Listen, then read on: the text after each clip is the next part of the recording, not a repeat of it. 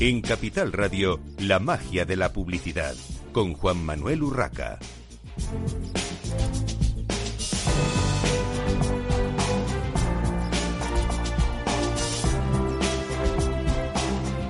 Buenos días, bienvenidos un viernes más a La Magia de la Publicidad en Capital Radio.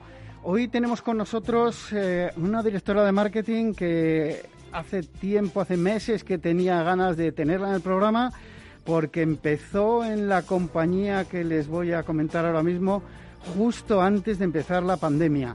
La verdad es que, bueno, vamos a decir que ha sido doble reto para Paola Gutiérrez, eh, directora de marketing de Motorola Mobility Iberia. Bienvenida, Paola. Muchas gracias. Bueno, aparte de, de empezar justo en este eh, pasado año tan, tan complicado, eh, ¿qué nos puedes contar de, de la situación actual de, de Motorola como, como marca, eh, en cuanto a productos ahora mismo en, en el mercado? ¿En qué línea estáis? Bueno, buenos días a todos. Eh, encantada de estar aquí. Eh, llevo, como tú has dicho, poquito tiempo en Motorola. Llevo en enero hice un año. Eh, cuando llegué a Motorola eh, se había creado un equipo nuevo de, de profesionales que ayudaran a relanzar la marca en España, que como todos sabemos estaba un poco desdibujada.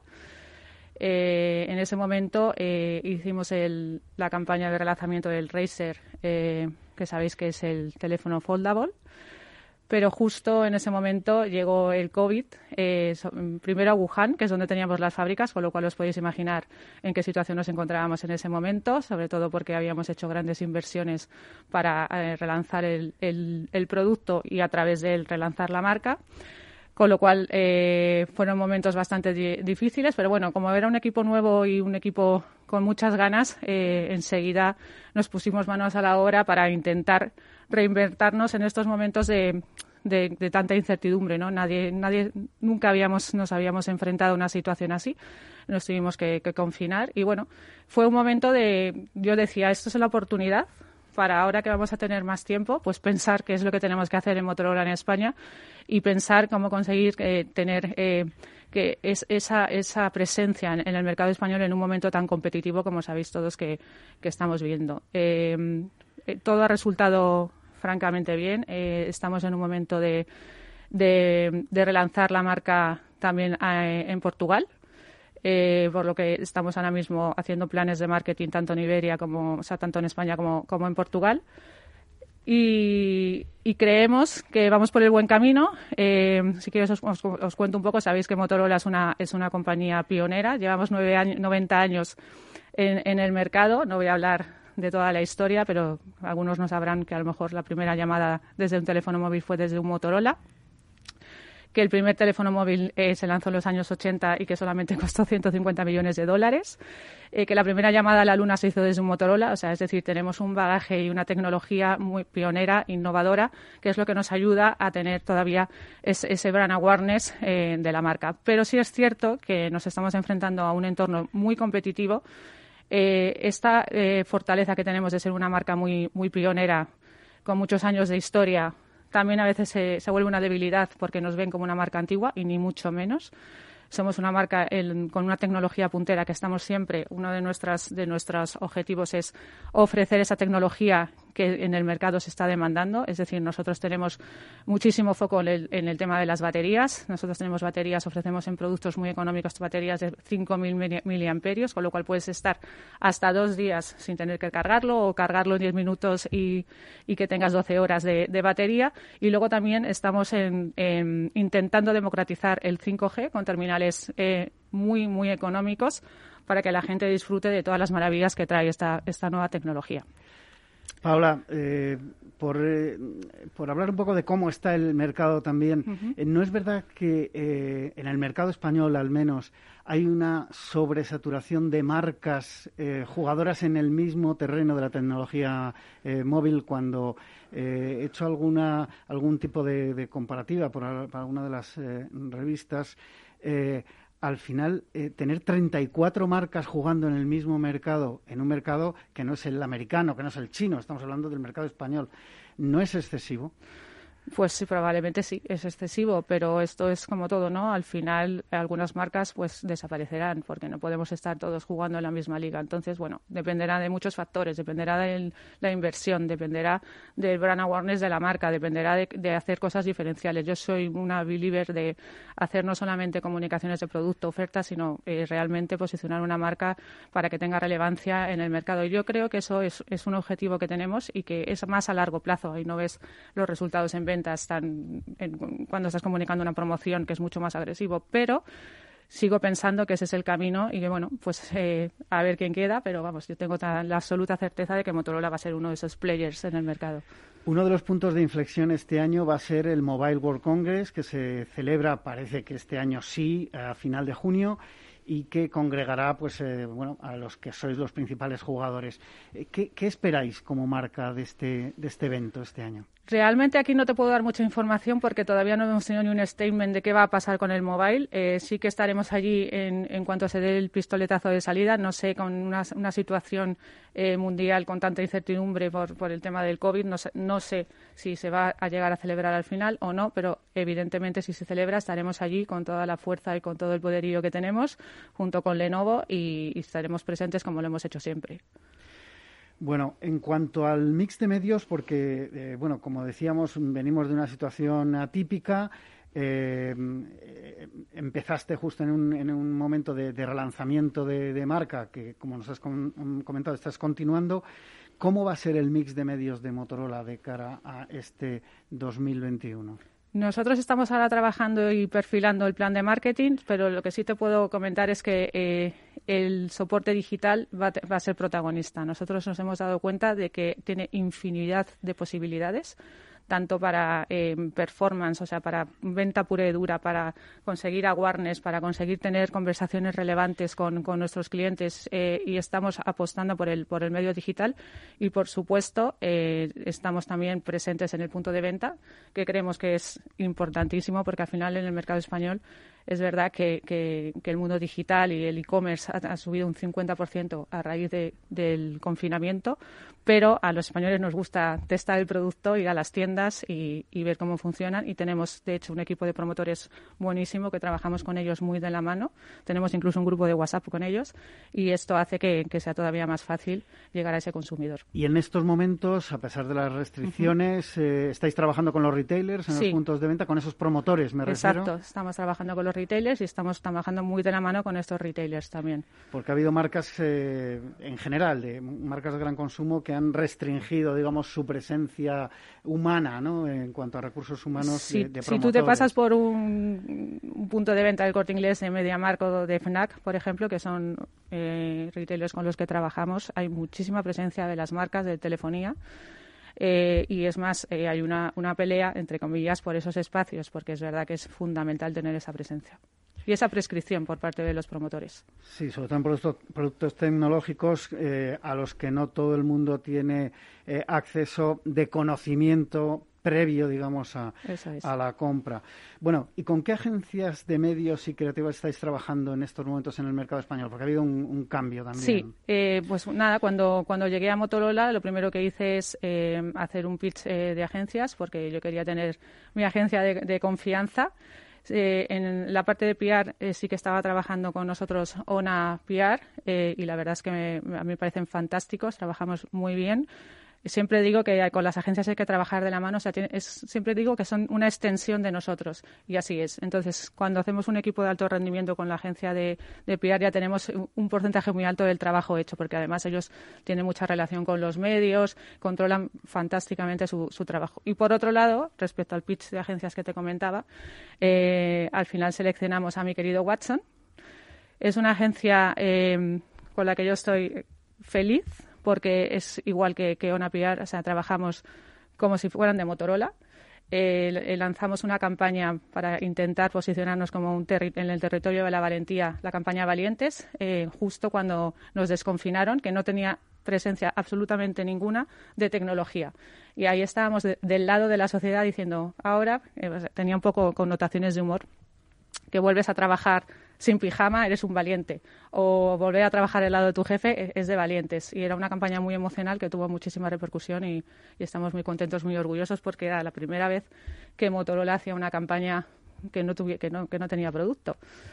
¿En eh, cuanto a agencias de medios? En cuanto a agencias de medios, trabajamos con Spark, eh, a nivel digital con Performix, que están en Francia. Y en la última campaña que hemos realizado en Navidad de Hijos del Confinamiento, que hemos hecho conjunta con Lenovo, que ha sido la primera campaña eh, conjunta a nivel mundial, eh, que también ha sido una campaña muy emocional, que hablaba de esos hijos que se han gestado durante el confinamiento, que justo coincidían que el de enero de dos mil veintiuno hacía nueve meses. Eh, hemos trabajado con Elogia, que es una, una compañía eh, de medios digital fantástica también, con la que estamos eh, súper contentos. Bueno, y en cuanto a actividades en las redes sociales, porque eh, comentabas eh, tu foco o, o tu intención de focalizar eh, vuestras campañas en, en digital, y una de las patas, eh, no sé si la más importante, pero, pero probablemente sí, es eh, las redes sociales. ¿Qué estáis haciendo en redes sociales? Es una pata fundamental y hacemos infinidad de cosas. O sea, eh, creemos, creo que tenemos un, una comunicación y un equipo de redes sociales maravilloso, porque estamos comunicando desde promociones, hacemos concursos a lo mejor de, de la mano de, de, de partners que tienen partners que tienen muchísima repercusión. Estamos haciendo contenido de calidad, estamos haciendo comunicación de nuestros patrocinios. El año pasado hicimos mucho foco en el patrocinio de Ducati y también de la mano del cinco G, lo cual eh, eh, conjugaba muy bien las dos cosas. Y, por otro lado, dentro de las, de las redes sociales también hacemos mucho tutorial. Estamos siempre contestando esas dudas que tienen los clientes y eso es muy bueno para la marca. O sea, cuidamos a nuestro cliente y a nuestros seguidores. Y eh, este año nos, nos hemos eh, metido en un proyecto de social listening, que, como sabéis, es, es tener escucha activa dentro de las redes sociales, pero fuera de nuestro entorno digital. Es decir, entablar conversaciones ajenas a, a lo que es la, la pura tecnología. Y gracias a eso tuvimos un caso de éxito, supongo que algunos lo conoceréis, yo no lo conocía porque yo soy más mayor, pero Morad, que es un cantante de trap, lanzó una campaña, una canción hace poco que compuso que se llamaba Los tipos duros lleva Motorola. Pues gracias a, esa, a ese social listening eh, tuvimos una conversación en las redes con él. Eh, increíble, le regalamos un teléfono, y regalamos un, eh, tres teléfonos a sus seguidores, los sorteamos y hemos conseguido dieciocho millones de views, así, porque sí. Entonces creemos que no solo tenemos que hacer contenido de calidad y, y apostamos por ese contenido, sino que tenemos que tener una escucha activa y una participación dentro de, del mundo digital. Paola, has comentado el patrocinio de Ducati. ¿Seguís este año, en seguimos, esta temporada dos mil veintiuno? Seguimos con Ducati, sí. Eh, ¿Un poco de la mano de Lenovo o vais sí, a hacer actividades distintas? De la mano de Lenovo, de pero mano. Nosotros también podemos usarlo como marca Motorola. Bueno, y cambiando un poquito de tema, eh, más allá de los medios digitales, ¿confías en los medios convencionales? Eh, ¿En qué canales estará presente la marca? Por supuesto que confío en los medios convencionales, pero siempre, o sea, yo digo que hay que hacer las cosas con cabeza, ¿no? Dependiendo del objetivo usarás un, un soporte u otro, también depende evidentemente del presupuesto, pero po- hoy por hoy eh, sigo confiando de momento en el, por, el, por el mundo digital, eh, creo que todo el foco lo tenemos que tener ahí y en el punto de venta y en nuestros, en nuestros promotores. Eh, habías comentado antes el tema del eh, lanzamiento del Razr, eh, un teléfono bueno, pues eh, plegable que eh, en su momento, hace un año, era una innovación. Ahora también lo tienen otros otros eh, fabricantes o similares o productos sí, similar, sí, similares. Similares. Eh, ¿Vais a relanzar este este producto? Nosotros, como os he comentado antes, eh, lo lanzamos el año pasado a principios de año, justo antes de que cerraran las fábricas de Wuhan, eh, y este año hemos lanzado la, segu- la segunda versión, bueno, este año no, el año pasado en septiembre, ya estamos en dos mil veintiuno, eh, con el Razr cinco G. Es un, un modelo eh, muy parecido a la, a la primera generación, pero mejorado y con la tecnología cinco G.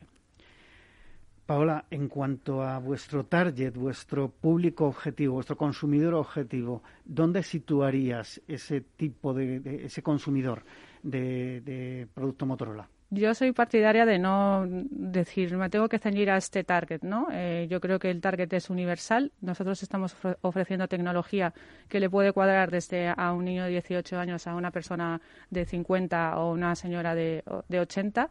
Entonces, mi comunicación es verdad que es una comunicación más joven. De, de hecho, lo que se comentaba antes del social listening ha conseguido que lleguemos a ese público de la generación Z que no, que no lo teníamos, y en Portugal está pasando lo mismo, pero sí que es verdad que en general pues nos, nos estamos dirigiendo a, a millennials y a, y a generación a generación Z. En cuanto a ese, ese eh, foco eh, o esa forma de, de dirigiros a, a vuestro consumidor, eh, en los últimos meses, eh, incluso tú has comentado alguna acción, eh, hemos visto muchas campañas eh, con un fuerte componente eh, emocional, sentimental. Eh, ¿Crees que esto ha llegado para, para quedarse, o una vez que empecemos a salir, que ya sé que nos quedan unos meses, pero que empecemos a salir de esta situación eh, anormal, eh, volveremos a ver más, más presión por, por la venta pura y por eh, el branding más que eh, por tocar la fibra sensible del consumidor? Yo creo que ha habido muchísima comunicación emocional, como tú dices, eh, con, y yo siempre digo con la musiquita de piano de fondo, pero realmente lo que yo... Lo que yo pretendo comunicar desde Motorola no solamente es una campaña emocional, sino campañas eh, que tengan un propósito detrás. Te pongo un ejemplo. Nuestra campaña de Hijos del Confinamiento la hemos hecho de la mano de la Fundación Madrina. O sea, no ha sido una campaña bonita y emocional en redes sociales. Simplemente ha sido una campaña mmm, que tenía un propósito detrás de ayudar a esas familias desfavorecidas, a esas familias eh, que estaban esperando un bebé. Les hemos regalado unos kits de bienvenida a esos bebés, eh, y les hemos dado un poquito más de esperanza. Es decir, sí que creo que tenemos que seguir campaña, haciendo campañas emocionales, campañas con un propósito y no puramente promocionales o de specs. ¿Por qué? Porque todos estamos ofreciendo más o menos lo mismo en el mercado. Entonces, tenemos que diferenciarnos de alguna manera, y la manera es tener ese propósito y ese territorio propio de, de una marca. Paola, se nos acaba el tiempo. Última pregunta rápida y, y por mi parte un poco obligada.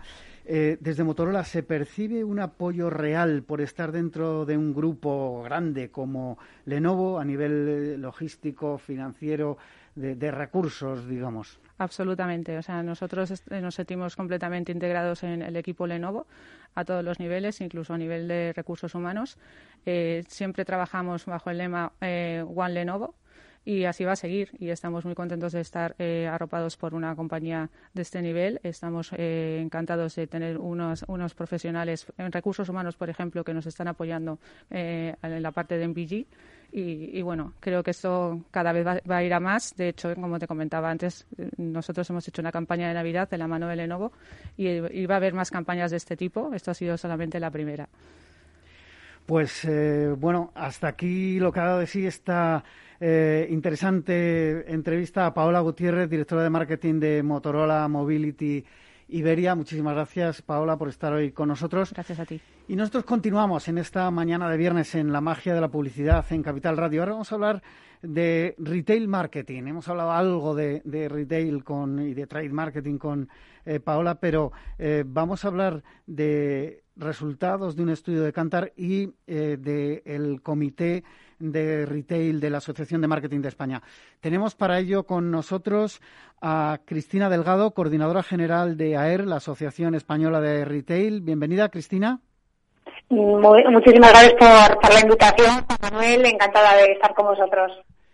Tenemos también a Jesús Hernández, subdirector de La Vaguada y corresponsable del Comité de Marketing Retail dentro de la Asociación de Marketing de España. Bienvenido, Jesús. ¿Qué tal? Buenos días. Y tenemos a Víctor Conde, director general de la Asociación de Marketing de España. Bienvenido de nuevo a este estudio. Eh, muchas gracias, Juan Manuel. Bueno, eh, no tenemos todavía, pero va a estar con nosotros Florencio García, director del sector retail de World Panel Division de, de Kantar. Eh, Por situar un poco eh, qué es eh, esta nueva, este nuevo comité, esta nueva actividad de la Asociación de Marketing de España, eh, cuéntanos, Víctor, cómo es la composición de este comité de Marketing Retail. Bueno, eh, dentro de la actividad de, de, de la Asociación de Marketing, eh, ya sabemos que eh, tocamos diferentes aspectos, hemos organizado diferentes comités para Eh, diferentes eh, cuestiones, en algunos casos verticales y sectoriales y en otros más transversales. Y veníamos eh, persiguiendo el orquestar un poco todo lo que es el conocimiento, la experiencia, etcétera, del marketing de retail, y nos pareció lo más oportuno eh, contar con una asociación especializada como es la A E R, que es la Asociación Española de Retail. Con lo cual dijimos, bueno, pues yo creo que esta debe ser una aventura eh, conjunta en la que estemos los dos, eh, las dos asociaciones, la nuestra como asociación más genérica de marketing y la de retail como más especializada. Bien, a partir de ahí lo que hemos hecho ha sido eh, intentar eh, identificar mmm, los socios de ambas asociaciones que pueden aportar eh, un mayor eh, expertise, un mayor conocimiento, pues como siempre hacemos, para... ¿Para qué? Pues para generar todo un contenido divulgativo, para eh, ir aprendiendo, para intercambio, para networking, etcétera, etcétera, en torno a todo lo que es el mundo del retail, que eh, si las cosas están cambiando en el mundo del marketing, pues en el mundo del retail, eh, ¿para qué vamos a...? ¿Qué vamos a decir, no? Bueno. Está convulsionado. Entonces, bueno, pues esa es un poco la, esa es la filosofía. Y, y bueno, pues hay, eh, por parte de A E R, eh, lidera el proyecto con independencia de su responsable eh, a nivel de la asociación, que es Cristina Delgado, pues está también Mercé Serra, que es la que coordina un poco eh, ya en concreto contenidos, etcétera, lo mismo que por nuestra parte eh, hace, eh, hace Jesús, que está aquí presente y que lo va a contar mucho mejor. Bueno, antes de dar paso a Jesús, quería que Cristina Delgado, como eh, representante, como coordinadora general de la Asociación Española de Retail, nos contase eh, cómo ve eh, la creación de este, de este comité y cómo puede ayudar este comité a los responsables de, de, responsables de marketing de las enseñas de, de retail, porque eh, siempre se da por supuesto que un responsable de marketing tiene todos los, los conocimientos, pero luego la especialización, eh, como es eh, el punto de venta, es algo, eh, pues eh, valga la redundancia, muy especial, no, no vale todo, ¿no? Eh, ¿cómo lo ves, Cristina? Pues eh, efectivamente, Juan, como, como tú has comentado, eh, nos encontramos eh, ahora mismo con el cambio, el momento más, más disruptivo y más estratégico. Eh, nosotros desde la asociación pensamos dentro de nuestra industria, ¿no? De esta industria tan apasionante que es la del retail. Y, y efectivamente, antes hablábamos simplemente de sectores, eh, de empresas que se dedicaban a determinados sectores. Hoy eh, el, el mundo del retail es eh, un ecosistema en torno al consumidor. Y dentro de ese ecosistema en torno al consumidor nos encontramos desde las tiendas físicas, los marketplaces o tiendas online, las empresas de servicios eh, para los retailers. Dentro de esas empresas de servicios están las empresas que hacen todo eh, toda la toda la parte que tiene que ver con marketing, desde marketing experiencial, marketing para la transformación digital. Y como tú bien eh, decías, eh, Juan Manuel, el mundo del marketing vive igual que el resto de la, los, los departamentos dentro de, de, de, este, de, de los retailers, un cambio eh, brutal, eh, hasta el punto de que hoy día me atrevo a decir que, o sea, todo lo que se pueda mover en una mesa de C I Os eh, y de innovaciones tecnológicas y de, y de inversión, inver, inversiones, perdón, dentro de la cadena de valor del retail, todo eso tiene que estar siempre presente eh, o estar siempre presente en esas mesas de discusión y de debate y de conocimiento los responsables de marketing, ¿no? Cristina, entonces el vamos, marketing ha, Cristina, ha pasado una barrera, una barrera que, brutal. Cristina, perdona que te interrumpa, vamos a hacer una pequeña pausa para la publicidad y ¿sí? Continuamos.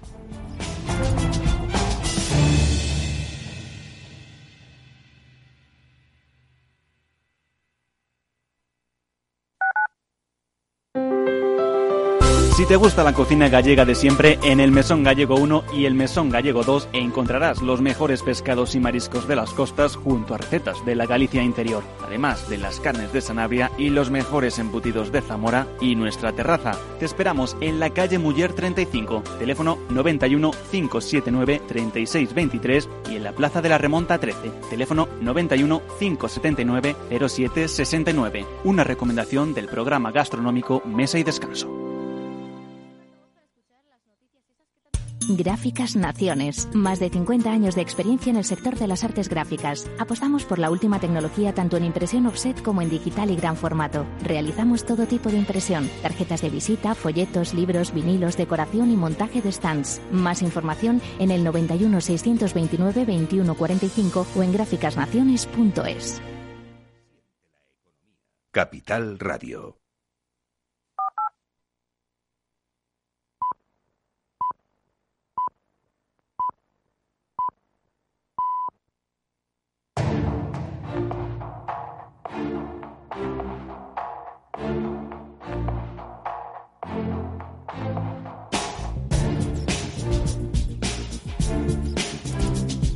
En Capital Radio, la magia de la publicidad, con Juan Manuel Urraca.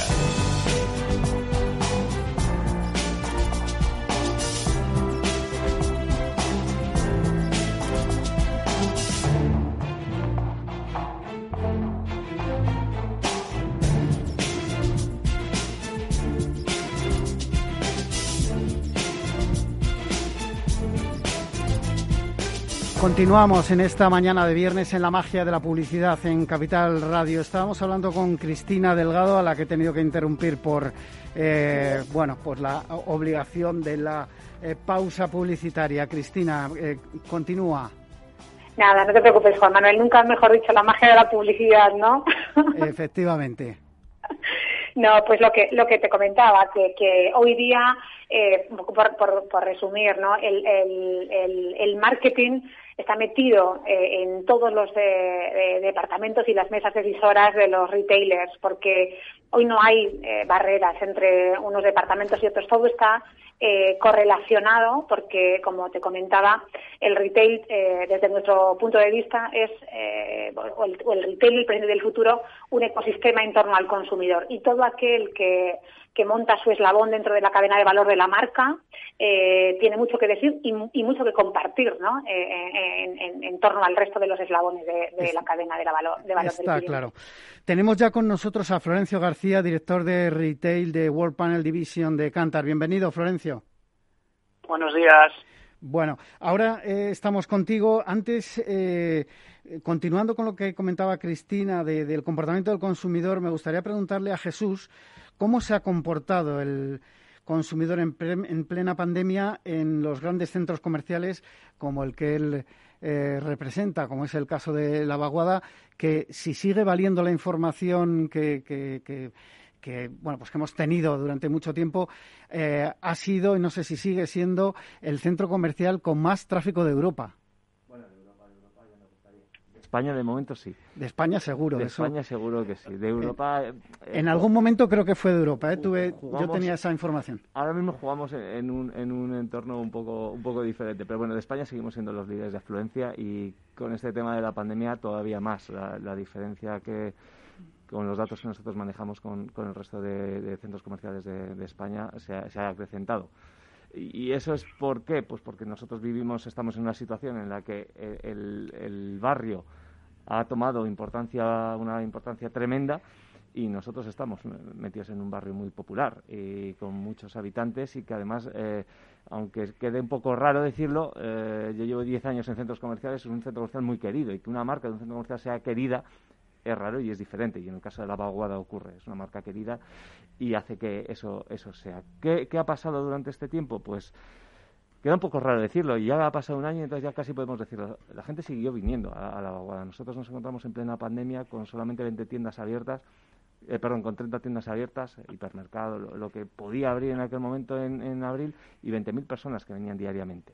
Eso es mucho menos de lo que viene regularmente. Ayer entraron cuarenta y pico mil personas y hace un año antes de la pandemia habían sido cincuenta y cinco mil. Pero eh, veinte mil personas no estaba mal. Y lo que todos nos hemos quedado que lo estábamos así era respeto, sobre todo mucho respeto entre todos los que estaban haciendo y mucho silencio. Es una cosa que nos hemos quedado todos los que trabajamos allí, que es, hemos seguido yendo a trabajar porque al final éramos personal de primera, de primera necesidad, por decirlo de una manera, y seguimos yendo. Mucho silencio y mucho respeto y mucha... Eh, trabajo para, para poderles en aquel momento ofrecer lo que buscaba la gente, que era, seguía siendo alimentación, seguía siendo esto. Y por resumir y acabar, un indicador que utilizamos todos los que nos dedicamos a esto del retail, el N P S. Pasamos de un, un indicador que para nosotros estaba bien, que era en torno a un treinta y dos, llegamos al sesenta. Eso hace como nosotros tratamos de servir a lo que son nuestros clientes habitualmente, que en ese momento eran algo más que clientes, y, y que nos lo vieron recompensado con estos, con estos datos. Importante ese dato que nos da Florencio García, director de Retail, eh, perdón, eh, Jesús Hernández, eh, subdirector de, de La Vaguada. Eh, Florencio, eh, estamos con, contigo. Cuéntanos eh, el ranking del sector eh, de, de Retail que ha estudiado Kantar en, en su último eh, trabajo. Eh, haya, me llama la atención o llama la atención eh, las subidas y bajadas de, de las marcas. ¿Qué ha ocurrido con las marcas? ¿Quién gana y quién pierde en esta última, en estos últimos eh, meses? Bueno, pues es el año que, que más cambios ha habido. Lógicamente es un año muy diferente desde el punto de vista del consumidor. Mantenemos algunas costumbres, pero es el año que más movimiento ha habido. Eh, ganan, es un entorno general, hay que recordar, de crecimiento, porque para el retail ha sido un año, para el retail de gran consumo, sobre todo, ha sido un año positivo, dado que es vasos comunicantes siempre con lo que es el, el consumo fuera del hogar. Entonces, al caer todo lo que es Horeca, eh, la gente se ha refugiado en los hogares y el retail de gran consumo ha conseguido muy buenos números. Dentro de este entorno de crecimiento hemos vivido, como te decía, el mayor cambio de los últimos años, con que los tres primeros distribuidores eh, históricos nacionales, que son Mercadona, Carrefour y Día, han cedido cuota. Eh, tanto es así que el tercero, Día, ha cedido su posición en favor de Lidl, que venía creciendo en los últimos años, y junto con los supermercados regionales eh, ha sido el distribuidor moderno, dentro de la distribución moderna, los que más han crecido, los grandes vencedores, los que más ganan cuota y más eh, compradores han ganado en el último año. Y, y, como te digo, ha producido un cambio que es histórico. Por ejemplo, el tema de Mercadona cediendo cuota es algo que no habíamos visto desde que Mercadona salió de Valencia. O sea, llevábamos veinticinco años viendo a Mercadona crecer y ganar cuota sistemáticamente, y este año hemos visto un momento de cambio. Es significativo ese, ese cambio. Comentabas el tema del supermercado regional. ¿Hasta qué punto se ha beneficiado el, eh, este tipo de, de supermercado eh, con las limitaciones del, del movimiento? ¿O ha sido más eh, acción, digamos, eh, de motu propio, acciones eh, de, de marketing y de posicionamiento de estos, de este tipo de retailers? Pues eh, es, es verdad que la proximidad es fundamental. Lo es siempre en el retail, aunque aunque el comercio electrónico haya crecido mucho, por ejemplo. Eh, Con el, el, el hogar español, el, la persona que hace la compra sigue queriendo ir a la tienda, y lo que hacemos es combinar cada vez más. Y dentro de esta proximidad es verdad que el regional tiene una ventaja, y, y en cada es un eh, es un tipo de superficie que es icónico del mercado español, que es muy diferencial del mercado español. En cada región, en cada pueblo tenemos nuestro súper de la zona, que es muy líder en la zona, y ganan con esta proximidad. Pero yo no hablaría de una proximidad solo física, porque proximidad física también tiene Día, con las cuatro mil tiendas que tiene, y a Día le fue muy bien en el momento puntual del mayor confinamiento, en marzo, pero luego este crecimiento se desinfló. En cambio, los regionales supieron mantenerlo durante todo el año porque tienen una proximidad también al corazón del consumidor. Como decía, es la tienda de barrio, la tienda de toda la vida, el súper de siempre, el de su confianza, y en un año tan complicado como este, estos valores de, de esa proximidad que sea física y sea un poco al alma, al corazón del consumidor, tiene un doble valor, que es lo que les ha valido en la segunda mitad de año para mantener los buenos números que consiguieron en marzo y abril. Ahí evidentemente ha entrado en juego el marketing, el marketing emocional, eh, aún sin hacerlo, ¿no? Yo, yo a veces pienso que en este tipo de De, de negocios, en estos, eh, por ejemplo, en estas tiendas de, de barrio, eh, el marketing emocional juega sin que sin que el dueño del local lo haga casi, ¿no? Porque es, es algo que por proximidad, por también por afinidad con, con ese vecino, eh, no deja de ser un vecino del barrio, pues te lleva a, a lo mejor a comprar allí. Nos quería comentar algo, Jesús. Sí, eh, insistiendo en lo que dice Florencio, fíjate, nosotros tenemos un hipermercado Alcampo, posiblemente los de más superficie de, de toda España, eh, ahora mismo no recuerdo los metros cuadrados que tiene, y durante este tiempo nos decían a la gente de Alcampo que han recuperado clientes que cercanos, lógicamente, que en otro momento habían preferido cambiar de, de marca, irse un poquito más lejos, y habían vuelto. Y, de hecho, afortunadamente para ellos, eh, los están manteniendo. Es decir, esta parte de la cercanía física también y luego la cercanía emocional. Eh, nosotros en la, en la Vaguada decimos muchas veces que somos el corazón de Madrid, y en este tiempo, además, nos lo han, nos lo han demostrado. Es decir, formamos parte de, del corazón de, de mucha gente cuando, cuando hablamos de centros comerciales. Víctor. Sí, hombre, yo... yo eh...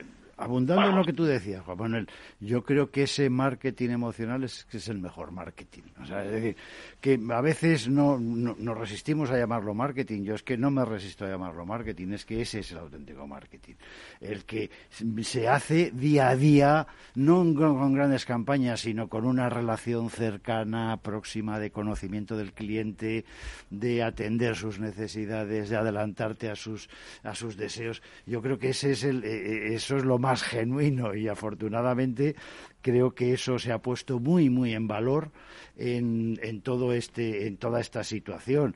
Nosotros, por ejemplo, en los premios nacionales de marketing, eh, el jurado el año pasado eh, hizo un reconocimiento especial a lo que es la hostelería, exactamente por los mismos temas, quiero decir, porque es que ese es el marketing más eh, más directo, más vis a vis, más más de más más más de, de, de corazón a corazón, ¿no? Mm.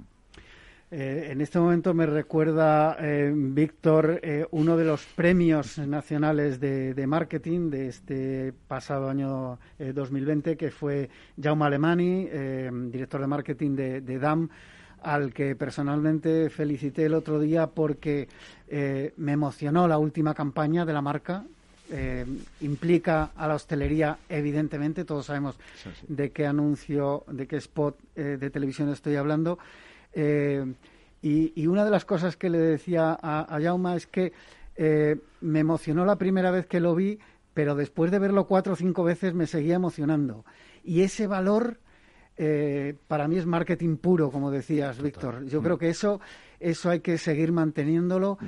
No la lágrima fácil, porque eh, personalmente no solté lágrimas, y en otras ocasiones sí que sí me ha escapado alguna con alguna otra acción, pero en este caso yo creo que el valor eh, de la marca unido a un marketing eh, sentimental, emocional, de verdad, de, de largo recorrido, yo creo que es, es muy importante. Eh, Florencio, hablábamos de, de bueno pues de, de todos estos cambios del consumidor, de, de cómo eh, se ha beneficiado el supermercado regional eh, y, y también de alguna manera la, la, la tienda especialista. Pero vosotros habéis eh, profundizado más en, en la búsqueda de, de datos y de comportamiento, y habéis sacado alguna conclusión en cuanto a quién ha ganado en, en cada momento, ¿no? En cada momento concreto del último año. Explícanos un poco. Sí, eh, bueno, es el año que, que podemos hablar verdaderamente, después de muchos años diciéndolo, eh, de, de una omnicanalidad del consumidor, y, y se demuestra en lo que hemos elegido en cada momento del año. Comenzamos el año, en enero y en febrero, los supermercados que más crecían eh, eran los que venían creciendo los últimos años, eh, fundamentalmente Mercadona y Lidl, con un peso también muy importante de Carrefour, de Día... Vamos, lo que era la tendencia de los últimos años, y en enero y febrero este tipo de superficies alcanzan su máxima cuota en conjunto en el mercado español, superando el treinta y cinco por ciento del mercado. Cuando llega el confinamiento, se produce el gran cambio, triunfa esta, esta proximidad y también la practicidad del comercio electrónico. Y ahí alcanzan el récord de cuota que alcanzan en el mercado español tanto los superregionales, que en ese momento, si los viésemos de forma conjunta en España, hubiesen sido el primer operador, Eh, con una cuota por encima del veintiséis por ciento, y el comercio electrónico rompe la barrera del tres por ciento del mercado, que era una barrera histórica que veíamos lejana y que tardaría todavía cinco o seis años en llegar al mercado español. Se rompe en marzo y abril de dos mil veinte. Tras esto, cuando hablamos de, de la desescalada, es cuando eh, vemos que la gente se vuelve más afín otra vez un poco al, al comercio de barrio, y sale todo esto de recuperemos el comercio de barrio, el comercio de proximidad. Y entonces el subregional, como decíamos antes, se mantiene, pero ahí aparece el fenómeno del tradicional, del especialista. El mercado de toda la vida, la carnicería, la frutería, que llevaban quince años en el mercado español perdiendo cuota y alimentando los números de la gran distribución, tienen una recuperación desde el mes de mayo, junio en el mercado español que se prolonga lo que queda de año y que hace que el canal especialista vuelva a superar el veinte por ciento del mercado de alimentación de gran consumo en España. Y cuando ya llegan las Navidades y cuando ya habíamos visto protagonizar a casi todos los canales a algún momento del año, eh, eh, el canal que quedaba, las grandes, las superficies más grandes, los hipermercados, eh, y incluso los cash and carry dedicados al hogar, que en, sobre todo en la zona de Levante y de Andalucía están proliferando mucho últimamente, también consiguen su gran momento estelar con las grandes compras navideñas y tienen también lo que es su mejor momento de los últimos años con un crecimiento de cuota. Como decíamos, ha sido un año muy positivo en general y esto permite que, que en diferentes momentos haya crecido. La lectura transversal es que el consumidor al final quiere la compra de siempre, quiere hacer la compra con la facilidad de siempre, pero con toda la modernidad que se le pueda dar ahora. Entonces va a buscar estas combinaciones y este año le ha servido como un salto definitivo para esta combinación. Está claro, ha sido una, una aceleración eh, rápida de, de búsqueda de, de facilidad en, en el momento de, de, de realizar eh, la compra, en los momentos de compra, y, y también del digital. Pero para situar un poco estos cambios, eh, Cristina, ¿qué ha hecho el sector? el sector para resistir estas estas circunstancias al, en las que nos hemos visto eh, eh, abocados todos? Eh, ¿Han cambiado su operativa los retailers en esta en este último año? Pues eh, al final, como he escuchado, en, como han dicho los colegas en anteriores respuestas, eh, la, la necesidad, el contexto, las circunstancias obligan. Entonces, eh, obviamente, y algunos de, de los retailers, colegas y socios de la A E R nos comentaban, ¿no? El, el crecimiento está en triple dígito de, de pedidos online que han tenido que eh, poner en marcha eh, desde hace un año, ¿no? Cuando comienza todo el, el, el esa de alarma, cuarentena y demás, donde no podíamos eh, eh, movernos con, con, con la libertad que la hacemos antes en el, en el canal off, ¿no? En las tiendas físicas.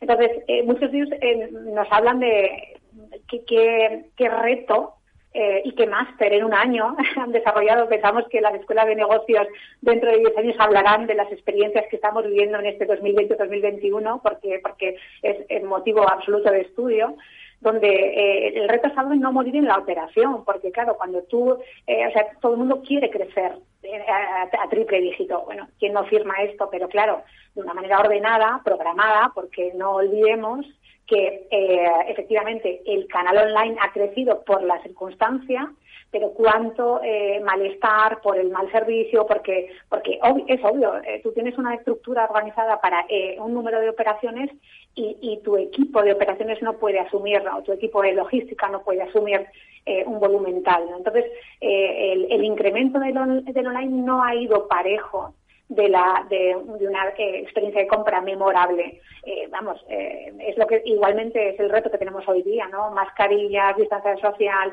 entregar un producto eh, con guantes, que te lo dejen en la puerta, no se acercan a ti. Eh, bueno, pues eh, ha sido un, un, un e-commerce eh, bastante extraño, bastante pandémico, ¿no? El, el, el, uh, el reto que tienen los retailers es aprovechar ese primer contacto que en muchos casos han tenido con, con clientes que hasta ese momento no les habían conocido desde la parte del canal online, y buscar la manera de, de, de, de conseguir fidelizarle y, y a través de, de esa mejora de sus estrategias.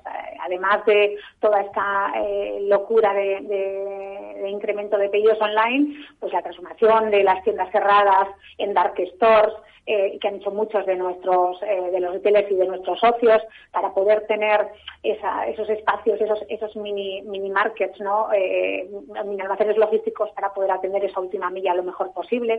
Ojo, lo mejor posible, lo antes posible y lo más rentable posible, porque aquí hay otra otra otra parte que es muy importante y que seguro, pues en este caso Florencio, eh, con todos los estudios estupendos que hacen desde su compañía, lo, lo sabrá.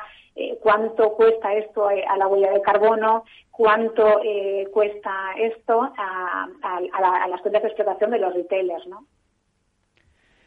Bueno, una pregunta que os tengo que hacer obligada para todos. El e-commerce, ¿ha llegado el despegue definitivo? Nos hablaba de, de esa barrera del tres por ciento eh, que se ha roto, eh, Florencio, pero ¿se mantendrán estos niveles cuando se acabe La pandemia, eh, Jesús. Yo, yo ahí, mira, nosotros llevamos, evidentemente nosotros vivimos, eh, en La Vaguada vivimos de, del comercio físico, evidentemente no, no tenemos alternativas, eh, nuestros, nuestros retailers, los que están con nosotros sí las tienen, y nosotros nos encargamos de alojar a muchas personas cada, cada día que vengan a hacer sus compras.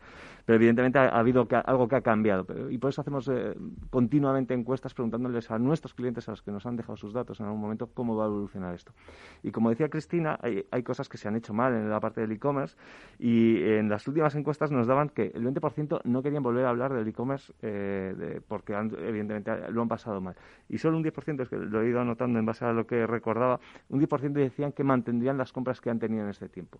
Entonces, Cristina lo, lo, lo, lo dejaba más o menos antes, eh, claro, va a haber un cambio, evidentemente, pero yo creo que no vamos a tener lo que hemos vivido en estos meses pasados, y no tanto porque haya habido mal servicio, en mi opinión, sino porque es una cuestión de que eh, no somos eh, latinos y nos gusta salir a la calle. Víctor. Y yo haría una, una salvedad o una diferencia en dos conceptos importantes que creo que pueden, que pueden afectar a esta pregunta que haces. Una, comp- una cosa es hacer la compra y otra es ir de compras.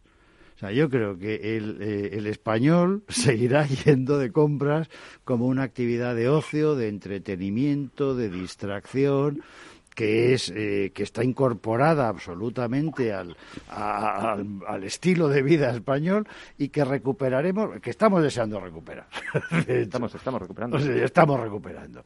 Y luego otra cuestión es, bueno, pues eh, hacer la compra. Y en eso de hacer la compra, pues yo creo que hay mucha gente que ha descubierto la practicidad, la facilidad, la comodidad. Con luego, pues que me lo lleven a casa o lo recojo yo o lo que sea, quiero decir, pero eso creo que de alguna manera ha venido para quedarse, seguirá a, asentándose, pero probablemente eh, no con los ritmos de crecimiento, porque se recuperará el salir, claramente. Cristina. Pues eh, eh, en este caso me sumo a, eh, a lo que decían mis compañeros. Nosotros siempre decimos que no existen los canales, que existe un único canal que es el consumidor. Y el consumidor busca y persigue conveniencia. Y, y, y entonces ya no hay alternativa en esa digitalización de las marcas, yo me quedo solamente en la tienda física y no doy el salto online. No, tienes que poder estar en torno a tu cliente, en torno a tu consumidor. Y, y el consumidor, que nosotros mismos somos consumidores, hoy lunes eh, tenemos tiempo, podemos ir eh, a la tienda física, como eh, bien dice en este en este caso Víctor, nos encanta todo eso de compras y socializar, pero luego el martes por circunstancias X necesito hacerlo de otra manera, el miércoles de la otra, muchas de las compras que se hacen eh, online son ventas híbridas porque han, han agilizado el proceso de compra en la tienda física, entonces no hay barreras entre canales, estamos hablando de, de pues eso, de un, de un único canal que es el consumidor, y tenemos las marcas tienen que para poder eh, garantizarle eh, una percepción de, de, de imagen de marca única y una buena experiencia en este caso de compra, pues conseguir eh, garantizar la conveniencia de, de su cliente con todo lo que esté al, al, al servicio. Hablamos de eh, todo lo que se ha incrementado la venta telefónica que parecía de hace treinta años o veinte años eh, en, este, en esa etapa de pandemia, eh, o sea, la atención al cliente personalizada, se entremezclan con los chatbots, o sea, estamos hablando de De, de ese de ese multicanal, ¿no? Eh, que, que trabaja solamente en torno a una cosa, que es la satisfacción del cliente. Bueno, nos quedan cuatro minutos eh, para situaros también en cuanto al tiempo que nos queda. Eh, vamos a hablar de marketing. ¿Cómo ha cambiado la comunicación con el consumidor en el punto de venta en estos, en estos últimos eh, meses? Eh, Jesús. Pues lo que nosotros notamos es que... Breve, por favor. Las promociones han desaparecido. Eh, el margen ahora mismo es bastante preocupante para prácticamente todos nuestros operadores y la comunicación ha desaparecido, por lo tanto hay mucho más silencio en un centro comercial, se ve, y luego también lo que notamos es que es mucho más atención al detalle por parte de todos. Cristina, breve, por favor. Pues muy breve. Eh, en el último año, comunicación eh, de marketing pan, pandémico, distancia social, ponte mascarillas, cómo podemos aceptar la parte del delivery. Yo creo que todo el tema de cartelería alejada y cercana se ha posicionado en, en, en una necesidad que es la de mantener eh, la seguridad eh, de todos de centros comerciales y de retailers, porque quiero recalcar acá eh, en esta oportunidad que, no, que nos das, Juan, eh, eh, el, el retail, los centros comerciales son entornos absolutamente seguros y el marketing nos ha ayudado a lo largo de un año a, a ello. Víctor. Yo creo que la tecnología va a desembarcar, está desembarcando absolutamente en facilitar toda la toda la operativa de, de una operación de visita, selección y compra. Eh, estamos asistiendo últimamente a lo último de la tecnología, que son hologramas, quiero decir, para eh, en vez de que haya a lo mejor personal físico, por no sobresaturar la presencia física en un espacio, pues estamos asistiendo a temas de algunas marcas que ya están usando hologramas para interactuar con el consumidor. Quiere decir que eso, la tecnología desembarca sí o sí y a toda celeridad para, lo, para hacer seguro todo el entorno, los pagos y todo. ¿Sí? Florencio, eh, ¿alguna última conclusión? Nada, bueno, que, que el, la, la, el marketing tiene que ayudar a que a esa conexión que busca el consumidor eh, con el con el corazón de, de, de dónde va a comprar, sentirse orgulloso de dónde compra. Y ya no solo comunicamos precios, sino que cada vez se está yendo más en esa línea. Eh, muy, muy, muy breve. Eh, ¿Qué nos depara el futuro del, del retail, eh, Florencio? ¿Tenéis algún dato de, de ese estudio que, que prevea el futuro? Sí, bueno, lo que lo que creemos es que eh, a partir de marzo, que los volúmenes ya sean comparables con los de la pandemia, vamos a ver un escenario, parece que de, de ajuste de precios. Hay algunas compañías que se han preparado financieramente para poder estrechar un poco los márgenes. Eh, esperamos que esto no se convierta como en dos mil ocho y que haya diversidad, porque el consumidor va a buscar distintos escenarios. Como decíamos, creemos que el e-commerce va a seguir creciendo, pero de una forma mucho más moderada, como ahora comentaban mis compañeros, eh, conviviendo con la con el retailer físico, porque hay un solo consumidor que lo que busca es todo. Y lo que veremos, por tanto, en el mercado español en los próximos, si proyectamos a diez años, seguiremos viendo probablemente un, un líder como el que tenemos, y un, un Lidl y un Aldi, que son las cadenas que más tiendas parece que apuestan por abrir, ganando cada vez más protagonismo dentro de este mercado, mientras crece el e-commerce, el quick commerce de la mano de los Globo, Just Eat, Deliveroo, que también están haciendo repartos de, de compra a domicilio, y un poco este nuevo escenario que ganará progresivamente, pero el físico, el retailer físico es el que seguirá preponderando en el mercado español. Sí, está claro que al final, eh, bueno, se, se reajusta todo, y según vayamos saliendo de esta situación tan excepcional, eh, pues también el retail, eh, nuestros momentos de compra, el, el ir de compras, como decía Víctor, muy importante para, para, para los que somos latinos. Al final es verdad que es, que es muy importante ese, esa forma de comprar, de ir de compras, que es eh, muchas veces un momento de ocio. O, o lo mezclamos con, con momentos de, de ocio, aprovechamos pues los centros comerciales, como pueda ser eh, la vaguada de, de Jesús, para eh, hacer otras cosas y además comprar, ¿no? Y evidentemente todo esto pues irá, irá cambiando, y también se irá adaptando el, el marketing, como hemos comentado, y esperemos que ese comité de marketing retail de la Asociación de Marketing de España ayude a todos los jugadores a... bueno, pues a situarse mejor en, en las nuevas circunstancias. Nosotros despedimos ya a Cristina Delgado, de la Asociación Española de Retail, Jesús Hernández, subdirector de La Vaguada, Víctor Conde, director general de la Asociación de Marketing de España, y Florencio García, director del sector retail de Kantar. Eh, a todos ustedes les espero el viernes que viene en La Magia de la Publicidad, en Capital Radio. Les habla Juan Manuel Urraca.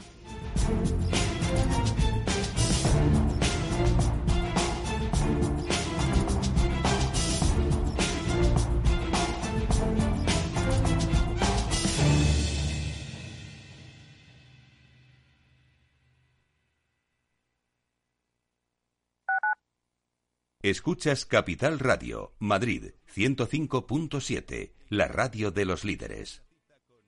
Disfruta de la mejor cocina gallega en Montes de Galicia. Todo un clásico moderno en el barrio de Salamanca. Disfruta de la variada dieta atlántica, de las mejores carnes y pescados tratados con respeto y transparencia, y regados con una de las mejores bodegas de la zona. En grupo, en familia o en pareja, Montes de Galicia te ofrece el espacio perfecto en cada ocasión. Abuelo. Dime, hija. ¿Te ha gustado el regalo que te he hecho? Pero si no se funciona el teléfono y me das ahora un altavoz. Es un altavoz para escuchar las noticias esas que tanto te gustan de bolsa. ¿Cuál? ¿Las de Capital Radio? Esa, se llama Alexa, y solo tienes que decirle: Alexa, pon Capital Radio. Alexa, pon Capital Radio, maja. Te damos la bienvenida a Capital Radio. Puedes escuchar la señal en directo o nuestros mejores audios en formato podcast. Directo o podcast. ¿Qué quieres escuchar? Al final me va a gustar a mí el aparato este. Capital Radio. Siente la economía. Si quieres entender mejor todo lo que rodea a nuestro sector alimentario, tienes una cita en La Trilla. Un gran equipo de especialistas te acercará a la actualidad económica y política desde el campo hasta la mesa. Conocerás sus principales innovaciones, sin olvidar las producciones más tradicionales. Los sábados de ocho a nueve de la mañana con Juan Quintana, La Trilla de Capital Radio. Esto te estás perdiendo si no escuchas a Luis Vicente Muñoz en Capital, La Bolsa y la Vida. Clemente Fernández, expresidente de Amper y encabeza a los minoristas de Abengoa. Al no haber posibilidad de crédito cíclico, pues yo creo que habrá que acudir ya a la SEPI, ¿no? Un rescate de, de SEPI. No te confundas. Capital, La Bolsa y la Vida con Luis Vicente Muñoz, el original.